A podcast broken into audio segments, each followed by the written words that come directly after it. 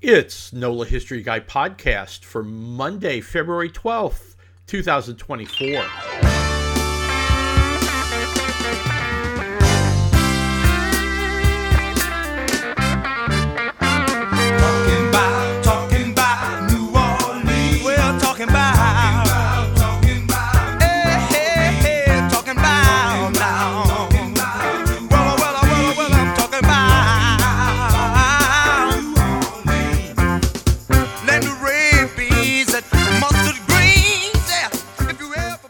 Happy Lundi Gras and welcome to the pod. We're going to talk about the Krewe of Proteus today because it is, well, uh, most people think of today, of course, as Lundi Gras, but at uh, Antoine's restaurant, it's Proteus Monday because, well, that's the idea is that the Krewe of Proteus has been around since 1882, and Antoine's is their kind of kickoff place and that kind of thing.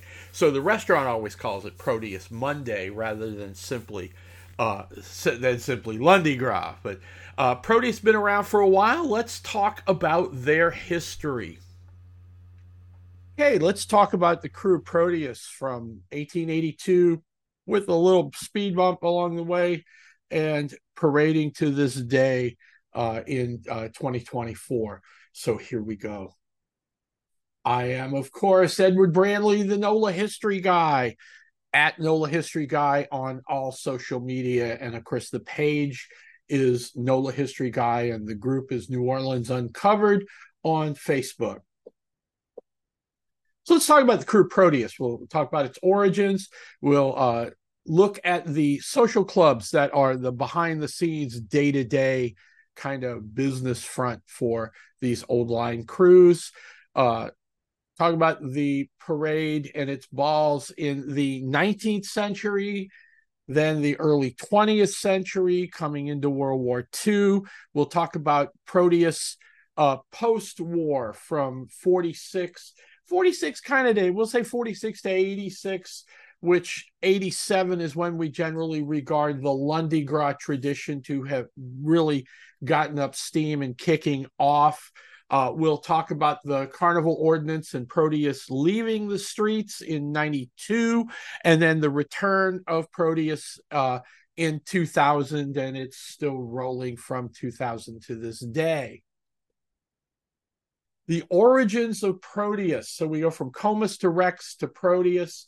We start uh, modern Mardi Gras. We we date from the uh, form or organization of the Mystick Krewe of Comus uh, in 1857, and then the Twelfth Night Revelers have their uh, first parade and ball in 1870, which was their first and last parade. But TNR have uh, kept on and continue on to this day with their ball.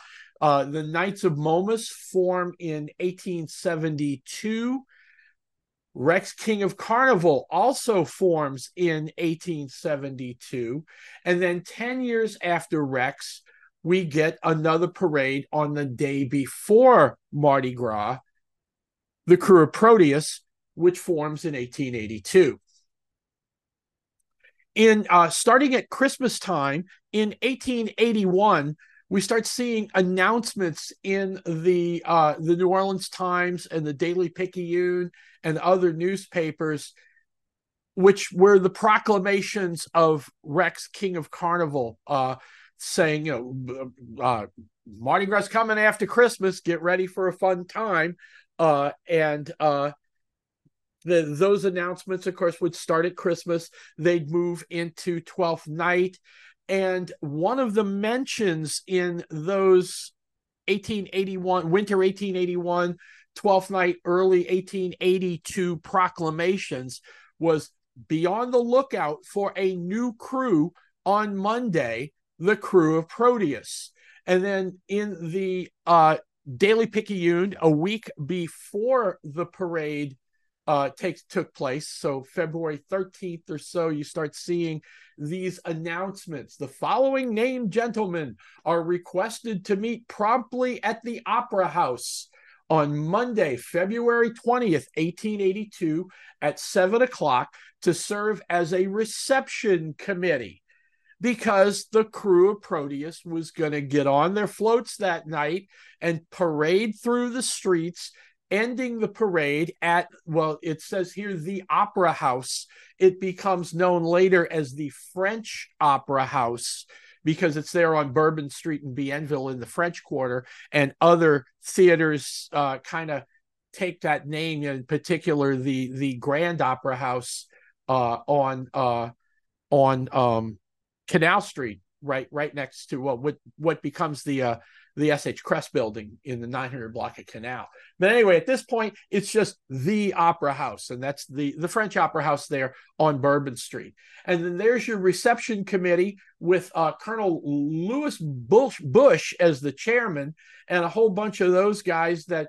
These are the organizers. They're not members of the crew, but they are dignitaries appointed by the crew as a reception committee. And you see a lot of the old line crews still do this, where you've got the crew who are masked and anonymous, and then the general committee who are guys that are uh, business associates of crew members and buddies uh, of crew members. Maybe they don't have the the financial wherewithal to put out to pay for the membership and everything else, but they come help and they serve as dignitaries on the night of the ball.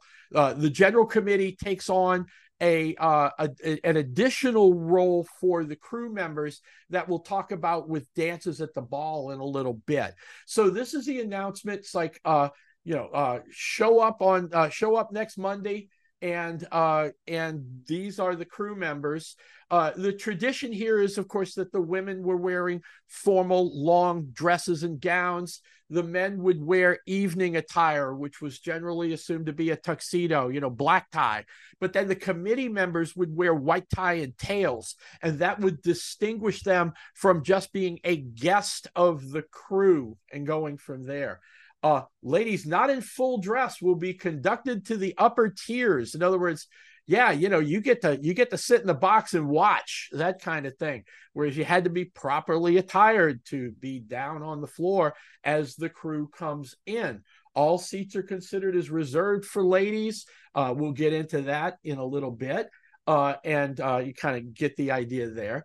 Guests are warned that invitations are purely personal and cannot be transferred. Uh, and and again, we get in, and it be that becomes part of the you know the whole personal secrecy tradition of these events. To this day, people are like, "Yeah, would you hook me up with with, with going to the Comus Ball and everything else?" You know, so that's where it starts. So these are the beginnings of it. The parade hasn't happened yet, but you're seeing the publicity begin for that first parade of Proteus on February 20th, 1882. Here's one of the float sketches.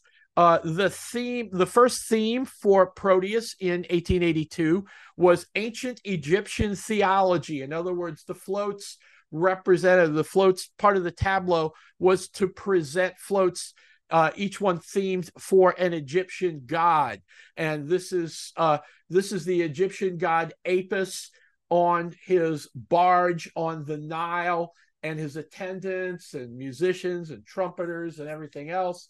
Uh, yeah, you know, you didn't have all these women waving fans at an Egyptian god on the float. It was the the men of the crew. But the, the yeah, the, the the drawings come out so that not that the floats come out bad, mind you, but these watercolor illustrations of the float designs are really, really incredible. And it's a tribute to both the uh, Louisiana State Museum and the uh, and and the uh, the Carnival collection at the Tulane Library that they've they've saved. A, you know, a lot of these are preserved and archived and now digitized, so it's easy to get a hold of them and everything. So on the 20th of February, 1882, uh, we see a, a news, a short news article in the Daily Picayune. The pageant of Proteus tonight will appear on the following named streets on St. Charles, Camp, and Carondelet streets between Julia and Canal, on Canal between Tchoupitoulas and Rampart, Bourbon between Canal and St. Louis. Basically, what does this tell you if you follow Carnival and you follow Mardi Gras parades? Proteus was an uptown crew. It didn't parade in and around the French Quarter. It started uptown, and uh, what we now refer to as the the quote unquote standard uptown route. This is more or less that idea that the parades would start way up on Napoleon or possibly on Jackson Avenue and would come down St. Charles Avenue. They'd parade down St. Charles. They'd they hit Harmony Circle, do a half circle around the uh, Harmony Circle, and then come back out uh, onto what used to be called St. Charles Street. You know, it was referred to as St. Charles Avenue when it was the neutral ground and the streetcar ran in the middle and everything else. But when you hit Harmony Circle, coming into town, the streetcars came in on, well, originally came in on Baronne. Then now the streetcar comes in on, on Carondelet, turns around and comes back outbound on St. Charles. But the parade makes the half circle of Harmony Circle and then goes down St. Charles Street, the basically the wrong way. It's a one way street the other way, but for the parade, it goes down St. Charles.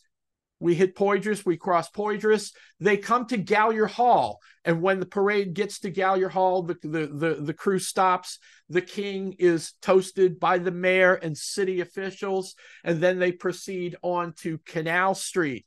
Uh, the parade used to, it would make its stops at the uh, Pickwick Club and the Boston Club, and then head into the French Quarter uh, until was it 1914? I think was when the uh, when the French Opera House burned down. But basically, they they went up Canal Street, turned onto Rampart, turned into the quarter, uh, uh, turned onto Rampart, made a U turn on Rampart, part, turned onto Bourbon Street, and then would disband on Bourbon Street, and then the the crew members would walk to the back to the Opera House, and then they would start the tableau ball. So the parade starts at sunset, flambeaux, elaborate uh, uh, floats, exciting presentation for the average people on the street. And that all leads then to the private ball. And the ball, the first ball of the Krewe of Proteus, February 20th, 1882. Remember that advertisement saying that your invitation is personal and non transferable and uh, et cetera, et cetera that was your invitation in 1882 was this elaborate card that was uh, that that was your that was your ticket into the ball uh, uh beautiful. And of course uh the you know proteus uh, in 1882 if you if you think of comus we've had now 20 25 years of artistry and and design to, uh, for uh artists making these invitations for carnival balls. So you can see it's it's it's lovely right? You know this was your this was your pass into the ball. By all accounts and in particular this account of the ball of proteus uh, on monday night uh, february 20th 1882 the krewe of proteus after their appearance on the streets in a splendid pageant reappeared at the French Opera House in a brilliant tableau. And you see the papers referring to it as the French Opera House to distinguish it from other theaters and such in, in town. The house was thronged with a splendid assemblage of ladies and gentlemen. And we had the, the grand tableau ball at the Opera House uh, uh, on that Monday night. Okay, let's pause for a moment and take a quick break. And when we come back, we'll continue with the history of the Krewe of Proteus.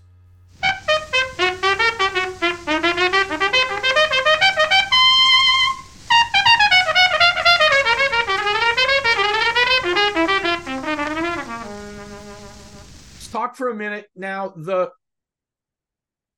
Proteus is, is now part of the game, right? They're part of the the the carnival organization scene. That carnival organization scene has again now been around for 25ish years. The business of this remember the, the to this day uh momus comus and proteus all purport to be secret societies. They're anonymous societies and that kind of thing. They wear full masks on the street when they parade, so you're not supposed to know who they are. Even at the ball, they would get in, they would get, you know, uh, get their wrists slapped, get smacked down a little bit, if they would take their masks off. The whole idea was you're a member of the crew and it's a secret society. The business of these secret societies was done at the luncheon clubs, the social clubs that had uh, organized in the mid 1800s and are still around to this day. Uh, you know, basically, uh, again, luncheon business organizations. The first club in New Orleans that's not like a you know medical society or a legal society, a particular professional organization, but a social business luncheon organization was founded in 1841 and it was known as the Boston Club. And it was called the Boston Club because of the card game Boston. There's no direct affiliation between these guys and those folks up in Boston, Massachusetts. It was designed, the, the idea here was to refer to it as uh, to, as a place where you gathered and you played cards, in particular the card game, uh, the, the the card game Boston. And you see this with other clubs, you know, like the later the chess, checkers, and whist club forms. Whist being a game uh, along the lines of of hearts and spades and bridge, where you you know you you deal out the get the deck you designate a trump suit and you play taking you know uh, four players taking tricks. You know that whole you get the idea. Boston you know uh, these card games. Initially the boston club has extensive connections with the horse racing scene and horse racing community. But by the 18 by the late 1850s when comus forms you start seeing well obviously these are uh, wealthier men in society in New Orleans. That's what happened. That's what. Uh, that's where Comus draws its initial membership from. So Boston Club and and the and the Comus organization to start developing a relationship that extends, of course, to the other carnival organizations because they're coming out of this same pool of men. There's a lot of overlap. You know, you'd have uh, you'd, you'd, have people that were in both the the you know both in Momus and in Comus and that kind of thing. A lot of it has to do with the debutante cotillion concept that the carnival balls where are uh, the city's debutante cotillions, and that's where the uh, young ladies of society were formally introduced, and all of that kind of stuff. So the Boston Club, uh, the, the, the, Boston Club becomes a big deal here. This is a, a, a photo from UNO's collections of the Boston Club at 824 Canal Street, where it still stands to this day, uh, from the 1890s. So the Boston Club becomes that that public face, if you will, of these carnival organizations. And on uh, on uh, uh, for for the Momus Parade, the Proteus Parade, Rex on Carnival Day, Comus on Mardi Gras night, uh, the Boston Club erected a large uh, a, a large reviewing stand in front of the place. And here is an illustration from Caroline Wogan Durieux, who uh, who uh, drew the Queen of the Mardi Gras at the Boston Club in 1940. Uh, this is a 1946 illustration, and you see the the Queen there with her her elaborate bouquet, and then the ladies of the Rex Court, and behind them you see Rex dignitaries. Uh, you see the guy in a uh, formal morning suit because Rex being a day parade, and then folks behind them, club members, guests. Some of them have masked. Some of them are in uh, in uh, in uh, formal day clothes. That kind of thing. So this is 824 Canal. You see this little three-story building in between a couple of the other buildings. Uh, on Canal Street, that's the Boston Club. No, you're probably not going to get to have lunch there. Sorry, that kind of thing. So, of course, the Boston Club starts in 1841. It's going uh, to this day. Here's an example from of it, uh, the of the the formality uh, from Mardi Gras in 46. In 1952, uh, uh, the former King of England, now then the Duke of Windsor, and the woman he loved, the Duchess of Windsor, uh, come to New Orleans for Carnival, and they are invited to uh, to watch the parades at the Boston Club in the reviewing stand. They review Rex, they review Comus that night. They go to the Rex ball. They come over to the meeting of the courts on the Comus side of, of the auditorium. That whole bit. So the Boston Club becomes a big part of this. Now, you know the thing about these these these luncheon clubs, these business clubs, they're white men with influence, money, and connections. And that in itself is not without drama. And so you've got where, you know, it's like, yeah, I'm I'm resigning from this club because you won't let my brother-in-law in or whatever. You know, the old story about uh uh, about Metairie Cemetery, how it was the racetrack and the jockey club, and Howard bought the land and turned it. He said, you know, it's like, uh, you know, you got blackballed from the club. I'm going to buy all this land and turn it into a graveyard one day. Well, you know what? He did. It's Metairie Cemetery. You know, did that kind of thing. There's drama with every social organization, you know, geez, all the way down now to social media and everything. One of the things, one of that some of that drama created 15 or so years later was the formation of another social business luncheon club known as the Pickwick Club.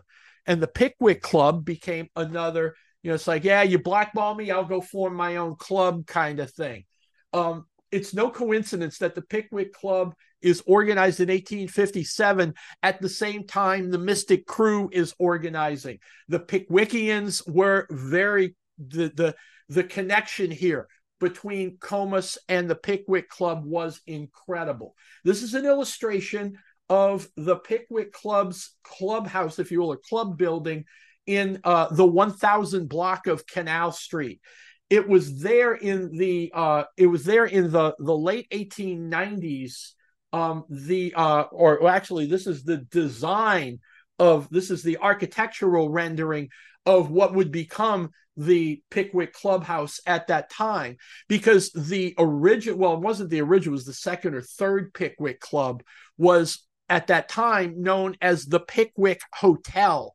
And it was a four story building that was uh, at the uh, at 800 at Canal and Carondelet.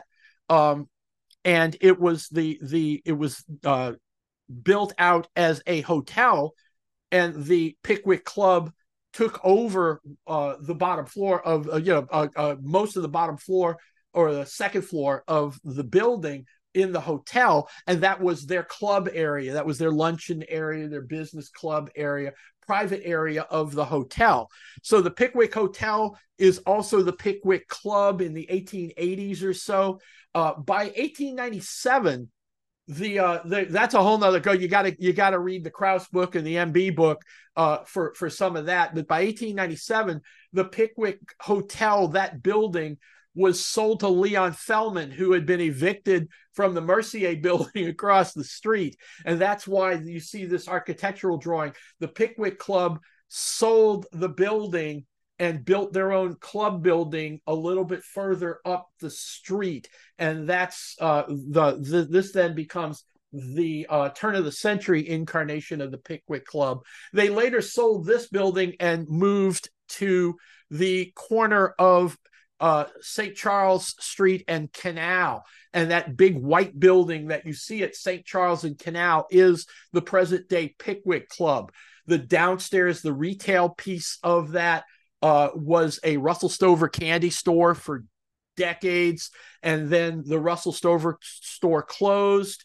Uh, Starbucks converted that space into a coffee shop. They left last year, and now it's a French truck coffee shop, still kind of the same idea there. But that's the current incarnation of the Pickwick Club. Now, over time, uh, some of the associations here, and I'm not completely up on this, and if if you're more knowledgeable on this than me, you know, which I've picked up a lot of stuff from a lot of sources. God love you, you folks in in the Friends of the Cabildo. But I'm told that uh, I'm told that the that the the Boston Club uh, which has always been the public face of the, the School of Design, the Rex organization, is also more now uh, closely aligned with the Mystick Krewe. And the Pickwick Club, or the modern incarnation of the Pickwick Club, is more closely aligned with Proteus. So let's talk about parades and balls in the 19th century. So again, we saw the float from uh, ancient Egyptian mythology, the first parade in uh, in uh, 1882. Here is the 1887 parade. The theme was Andersen's fairy tales. So each float represented one of Hans Christian Andersen's uh, uh, stories. Here's the Little Mermaid. Uh, and so, of course, that, that's the idea. You have the, the lovely float, present out a beautiful presentation on the street the members of the crew would be in aquatic type mermaidy, mermen, if you will, costumes. And then during the tableau at the ball, they would come out and tell, and they would represent the story of the Little Mermaid. A couple of years later, we see the Elves of the Dance for the 1890 parade. And again, you don't have girls in dresses up on the float. So, so these these these artists' renderings, these artist conceptions of the float, they're beautiful watercolors.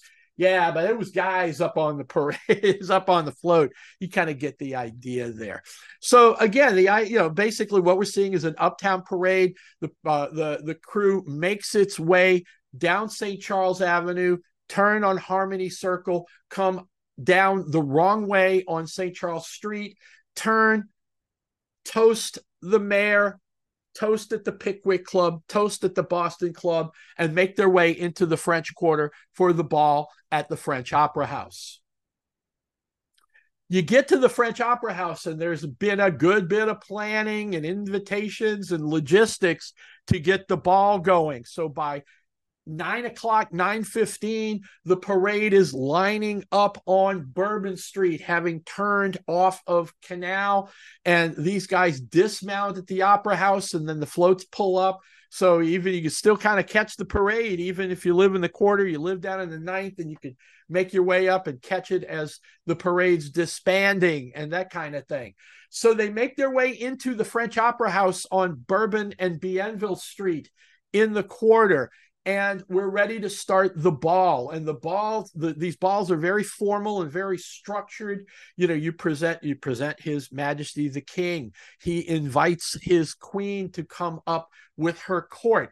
They take the dais so they some you know, a lot of uh, a, a lot of crews will have a grand march where the uh, king queen and the court will process around once or twice and then take the dais uh, and allow that way the maids of the court can be presented to his majesty. And of course that's that's debutante cotillion. You're presenting the the young ladies of the season and all of that kind of stuff. And once all of that's done then you start having some formal dancing that leads into general dancing and partying and everything else into the wee hours of the morning. So what happens though is that so you're a member of the crew and you have one of the members of the committee, of the general committee, that's a buddy of yours, somebody you appointed, that kind of thing. And you take this formal dance card that's been printed up for you. This is this is uh, the dance card opened up and laid flat. So the right hand side is the front of the dance card. You see the KOP there, and on the rear you see the date, February twenty second. 1887 for this one. And then inside, you'll see that there are 20 formal dances. And when I say dance, these are usually, it's like the, the orchestra will play you know, a, a tune like you know, a Lancers March for a minute, minute and a half, that kind of thing. Then they'll pause and you'll invite a uh, you know the the member of the crew will choose another well he's already chosen the lady. Uh you know they'll, they'll switch partners and then do a waltz and a polka and you get the idea here. Different kinds of dances as we're going through.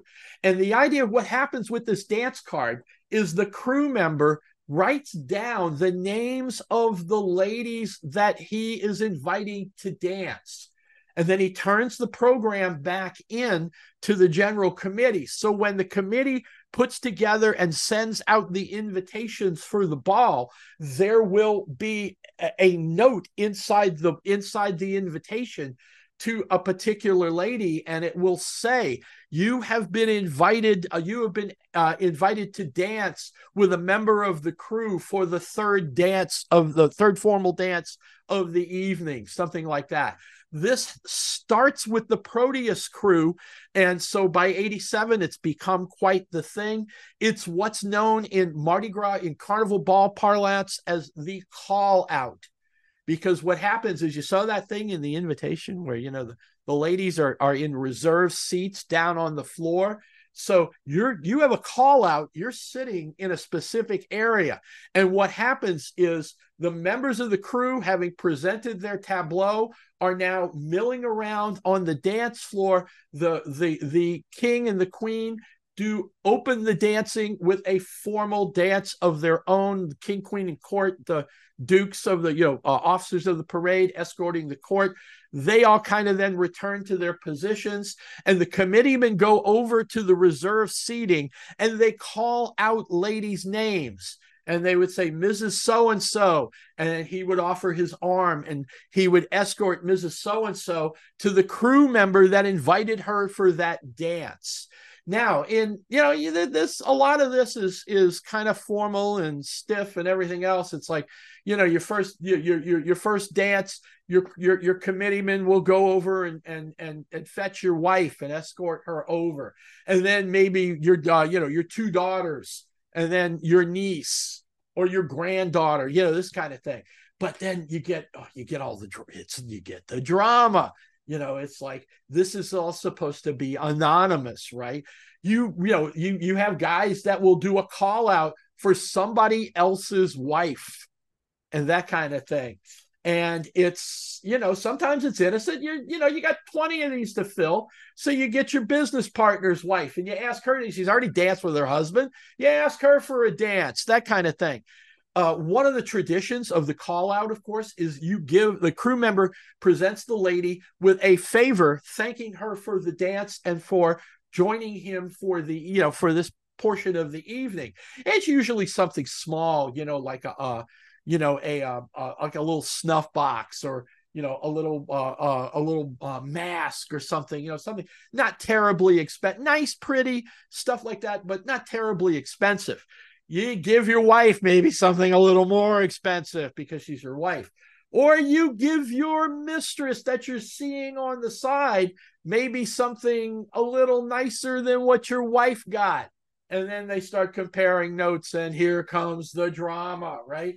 And you know oh you talk about writing prompts you know it's like you guys you guys want to write about carnival come see me again because I, I i have stories going back to you know my mama my grandmother and everything else about you know stories they heard or experienced you know in the you know mid-century and that kind of thing. So but anyway here's the a dance card from the 1887 ball you were given your crew member the crew member was given this he then fills out who uh, he wants to invite. They cross reference everything. You got two people want to invite the same lady on the same dance. You make the appropriate adjustments, and then the invitations go out. And hopefully, merriment ensues and not too much drama. That's the story of the parades and the balls starting in 1882, coming into the turn of the 20th century, the early 20th century leading up to the suspension of carnival celebrations for World War II, kind of follow the same pattern. Here's the King's Float for 1907. Uh, you can see nowadays we have an expectation that Proteus is god of the sea, and they dress the king of Proteus up uh, looking like something from Greek mythology uh, looking like a sea lo- you know, a a a a, a sea creature uh, uh, with uh, a long beard and uh, you know seashell crowns and that kind of thing. Here you're following the theme a bit more. Like look at the the Moorish attendant, horse attendant, and the arabesque horses pulling the float. Yeah, this is all that's all artist concept, right? You know, you didn't have float, you didn't have horses pulling the float because horses would get skittish. You in you use mules. We'll see that in a moment. Here's a sketch of it says uh, it says Proteus at Gallier Hall, 1907. Uh, that's the the entry in the commons, but clearly this is probably not Proteus for a couple of reasons. One, as you can see, the concept for the King's float is quite different than this little uh, this little royal coach that we see here uh, in 1907. But what what what probably got this misidentified? It's a, uh, a John Pemberton illustration from 1907. That's Gallier Hall. Uh, but there's there's there's uh, you would look at the KOP and say Krewe Proteus, but there's a couple of things uh, that don't jive here. First off, it's obviously a daytime illustration, which is why I included it because it's great to see the, the vibe here, the feel of the municipal reviewing stand. Gallier Hall was City Hall until the 1950s. Now it's the ceremonial City Hall and all of that kind of stuff. Uh, NCIS New Orleans used Gallier Hall as the City Hall in the show because uh, because CBS pumped a ton of money into renovations for Gallier Hall, so they let them shoot in there like it never changed. It's kind of a neat uh, faux pas, if you will. But yeah, it's but anyway, at this time, it is the city hall. That's the you know the government center and all of that stuff. Uh, the the the the other thing that doesn't well doesn't jive here is it doesn't match the crew descriptions for the parade that year, and then the the the final thing of note is the flag that you see there, uh, uh, just behind that wagon, and that is that green, gold, purple flag that's flying uh, toward the center toward the uh, uh, right hand side of the illustration that is the flag of the Rex organization. And if you walk through the Garden District, go see my friend, uh, go see my friend Artie, and take a tour, uh, you know, of of the Garden District. You'll see that flag flying from a number of houses where there has been a family member who has been king of carnival, and they sport that flag on the house. Couldn't make the parade, didn't quite catch the theme of a float the Daily Picayune was there for you, and they posted the they would include with the paper the next day for each one of the parades a broadside. We see tradition. Uh, the uh, the Times Picayune still continues that this tradition. Uh, you know, with modern broadsides for Endymion and Bacchus and other you know the other uh, uh, super krewes that kind of thing. And so here you've got uh, what do we have? We have four rows of five floats. So there were 20 floats with the theme of North American myth and legends of North American Indians for Proteus in, on February 12th, 1923. Jump a couple of years ahead. Here's an honest to goodness photograph of a Proteus float. There's a couple of things of note here. There's hardly anybody on it. You know, these floats didn't put more than five or six people aside. Looks like we got two guys, one up front and one toward the back here. Uh, there could have been other people that this may have maybe early in the route somebody jumped off or they haven't totally loaded up yet. Or maybe you just had a float where some of these old guys are, I'll catch up with y'all at the ball kind of thing, you know. So, you know, uh, you're, in the street and it's just these two guys on the float. Note the wagon wheels at the bottom. These are relatively small floats. You'll see this on the modern incarnations of the parade. Uh, to this day, these old line krewes use these smaller wagon based floats. The other thing of note here is look at the propulsion system. Can't see their heads, but it's a pair of mules and there's a black man there in that uh, that that jumpsuit that is keeping the mules under control. He's hooded up in that jumpsuit with that big hood because the flambeaux are going to be all up and around the floats. And of course, he's there. You know, he works for the stable or works for you know a company that that does mules. Uh, he doesn't want to get uh, kerosene on him or sparks or anything. So he's got that jumpsuit to protect himself, a uh, little safety aspect there.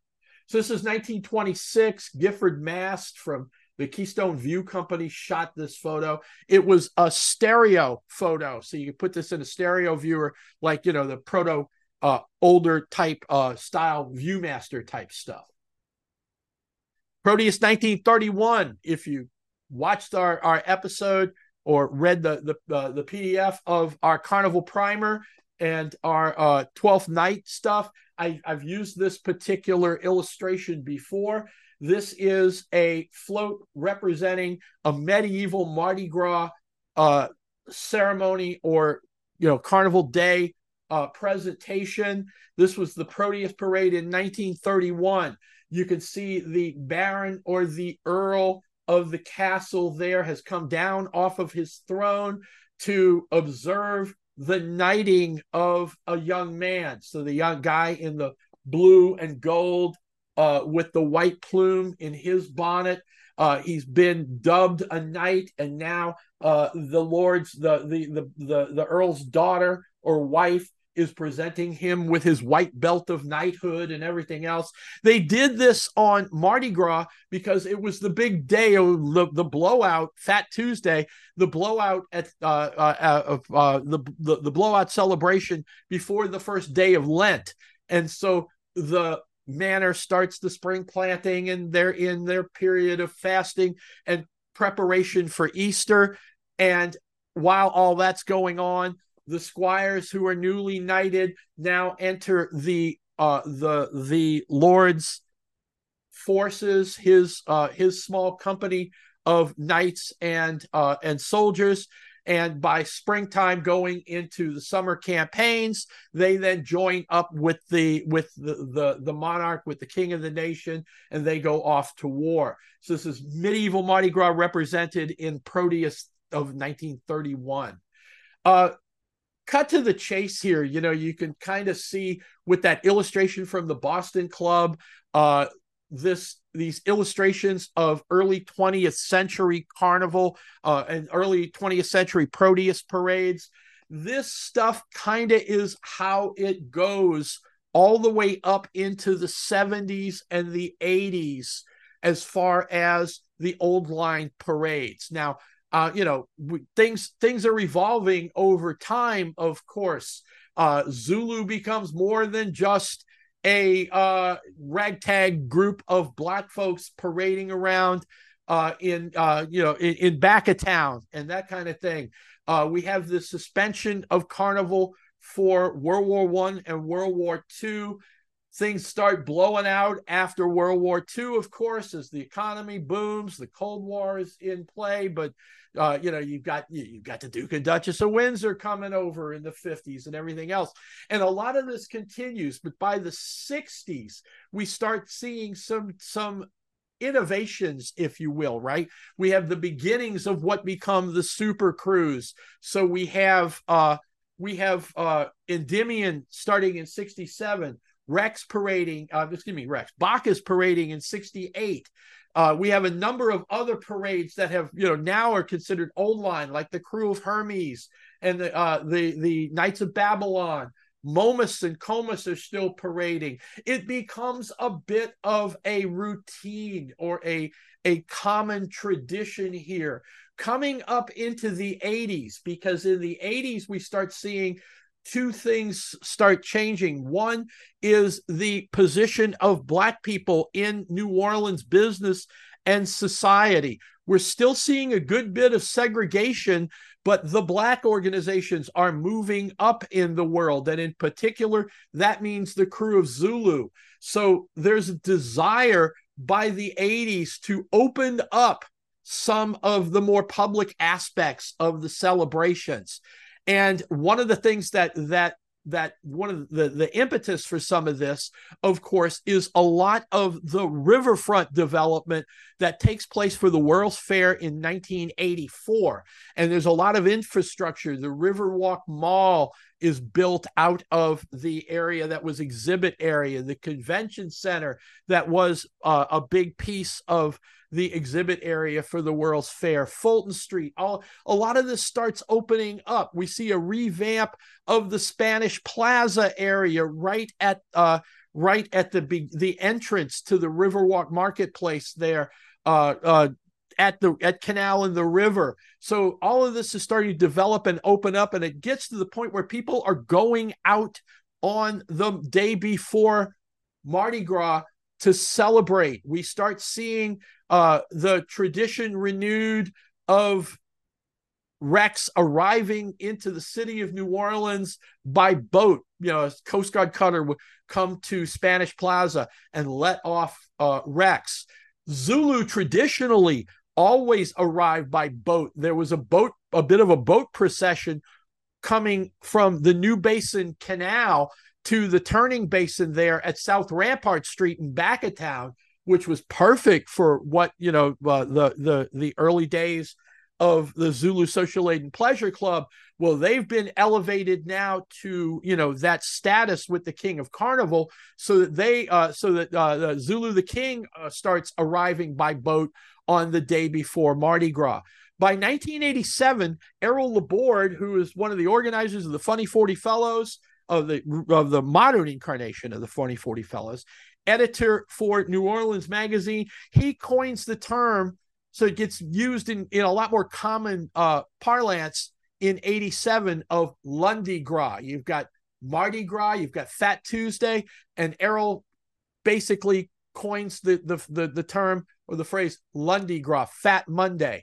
And you start seeing the formal, uh, the various formal excitement and everything else that begins with that. That starts in the late 80s in 87. Proteus is naturally a part of this because you've got all the celebration during the day. Rex arrives on a boat. Zulu arrives on a boat. Zulu starts having a big blowout in Woldenberg Park, and you know, uh, bands and and and and gatherings of folks and everything in uh, in Woldenberg Park. So we've got that going.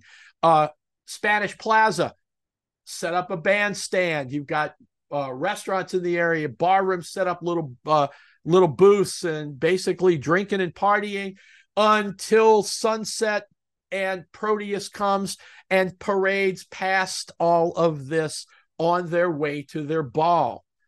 All of this is chugging along for a few years, and then there's a bit of a I don't want to it it's it, the average person did not experience this speed bump, but it became a huge thing. And that was the Carnival Ordinance of 1992.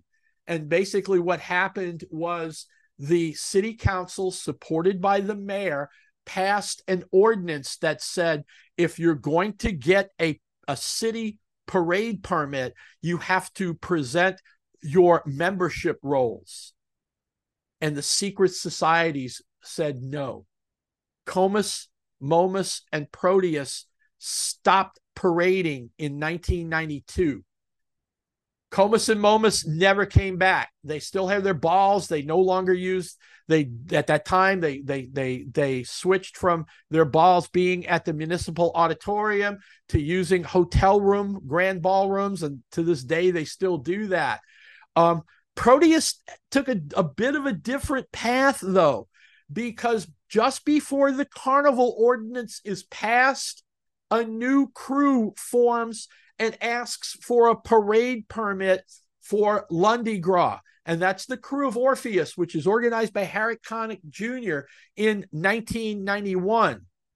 And the next year, the carnival ordinance is passed. Proteus doesn't parade Orpheus immediately starts assuming this the prestige level of an Endymion and a Bacchus Saturday night, Sunday night, Monday night now. And Orpheus becomes a big deal at that point. Um, that motivates Proteus to come back because you know this is this this big parade joins the scene in 91 they're all they're, they're all she wrote 92, 93, 94. People are like, you know, by, you know, the by, you know, by 98, 99 coming into Y2K, people are like, what was that parade that used to come before Orpheus? You know, I mean, there were people actually said things like that. You know, his, you know, those of us who've been around knew that, yeah, that was Proteus, right? You know, they still had their ball over in the Intercontinental Hotel on Monday night. But what was that parade they used to have? Yes. Proteus is like, man, we, you know, it's like people in the organization were like, we should consider coming back because they're gonna t- they're gonna tell us at some point we, we we don't need you. or we don't want you anymore, that kind of thing. So Proteus returned to the streets in 2000, and with the exception of the cancellations for uh, for COVID, they paraded. Uh, you know, there's the it's their their their Lundi Gras thing. Here's Proteus in 2009. You can see you still got the paper mache style floats uh, what do we have? One, two, three. Looks like six guys on this side of the float. So it's still the old wagon floats that don't carry a large number of people, but they don't care because they're an old line krewe. This is going to be, you know, member guys from the Pickwick Club or their sons and that kind of thing. It's all good. Why? One of the things, yeah, again, it's like, you know, you get the younger people in these organizations and they say they are going to tell us to get lost. Why? Because Orpheus was that good. This is the Orpheus Leviathan. You know how Bacchus has uh, Bacchasaurus and Bacchawhoppa, the big whale, the signature floats, right?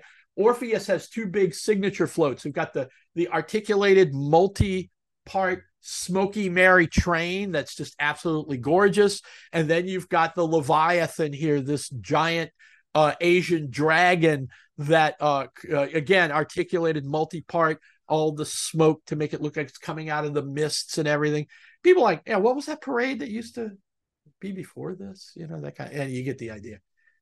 Here's proteus in, in 2019 again uh not much different here. You you know you you, you basically you're seeing the same concept here of the wagon wheel there's a, a, a, a you know a, a seashells and and uh, enchanted fish and the waves and everything else. And uh, this is the uh, tidal float.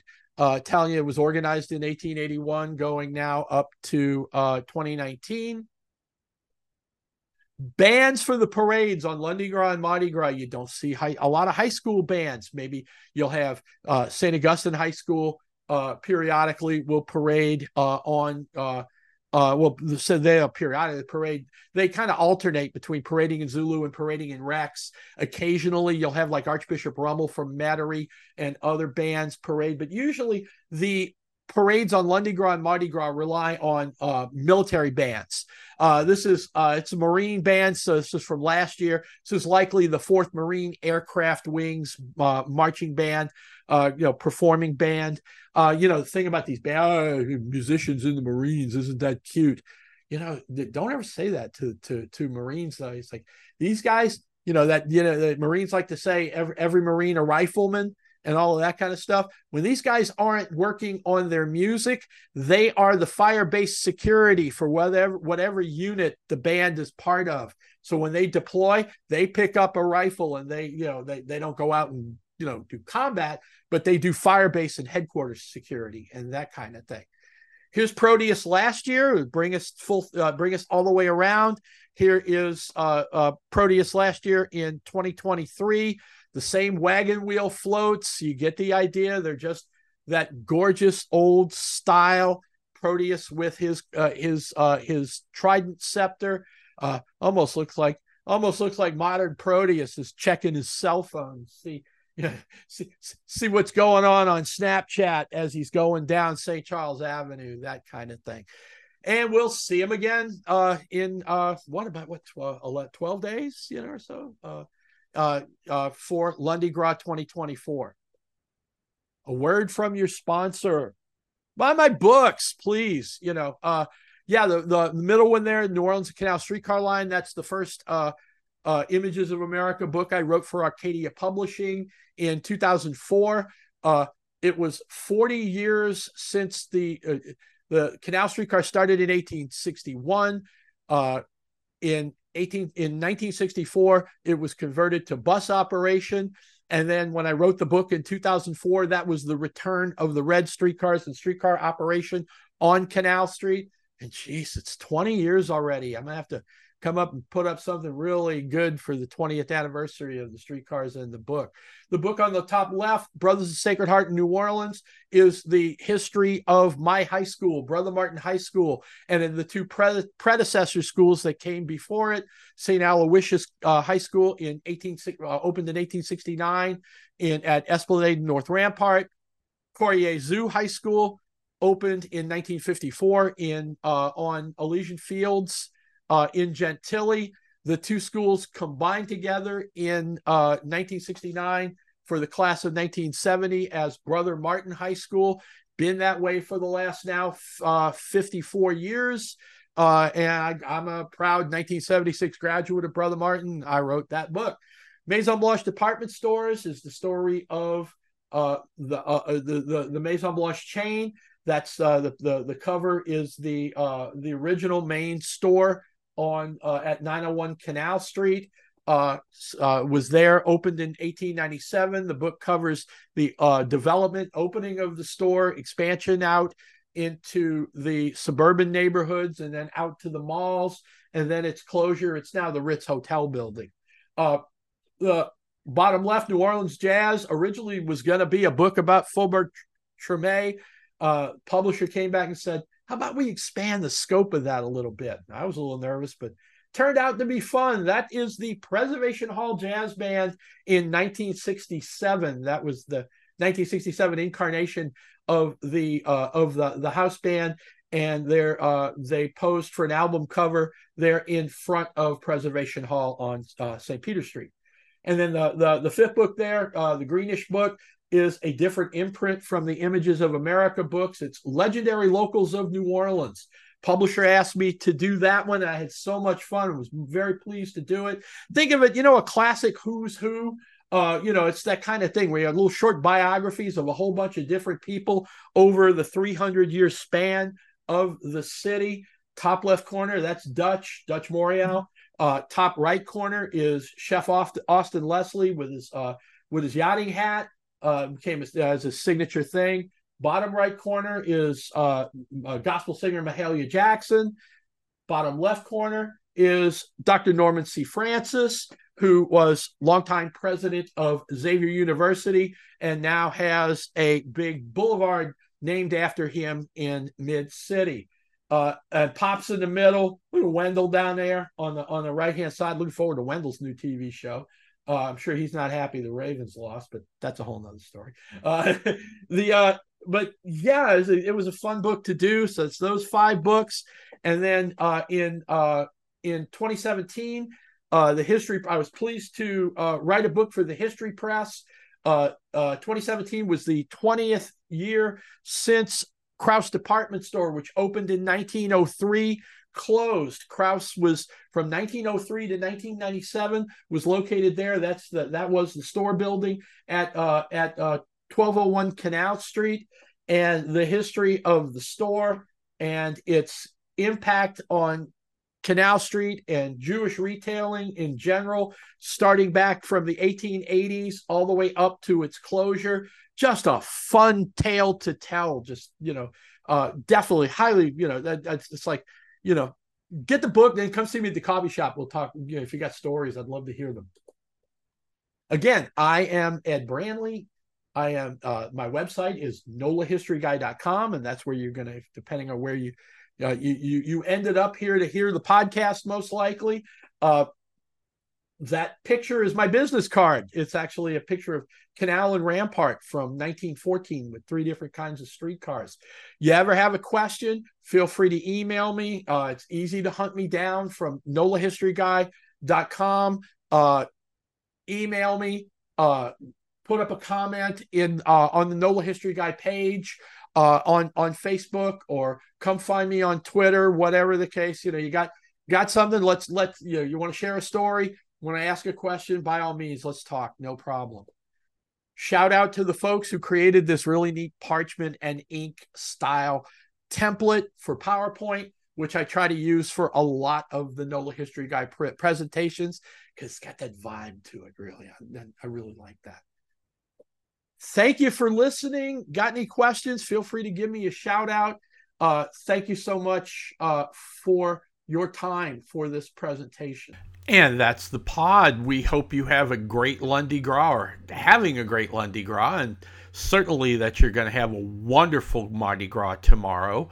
Uh, looks like the weather, keep your fingers crossed, is going to hold pretty well. Be a little chilly, but yeah, as, as, as I said earlier today, we'll probably see fewer slave layas tomorrow than we might if it was warmer, but otherwise, looking forward to a great day, whether you go uptown, downtown, the quarter, into the Marigny, or even if you stay out in the Metries, have a good Mardi Gras, blow it out, do it full New Orleans style, and we'll catch up with you soon.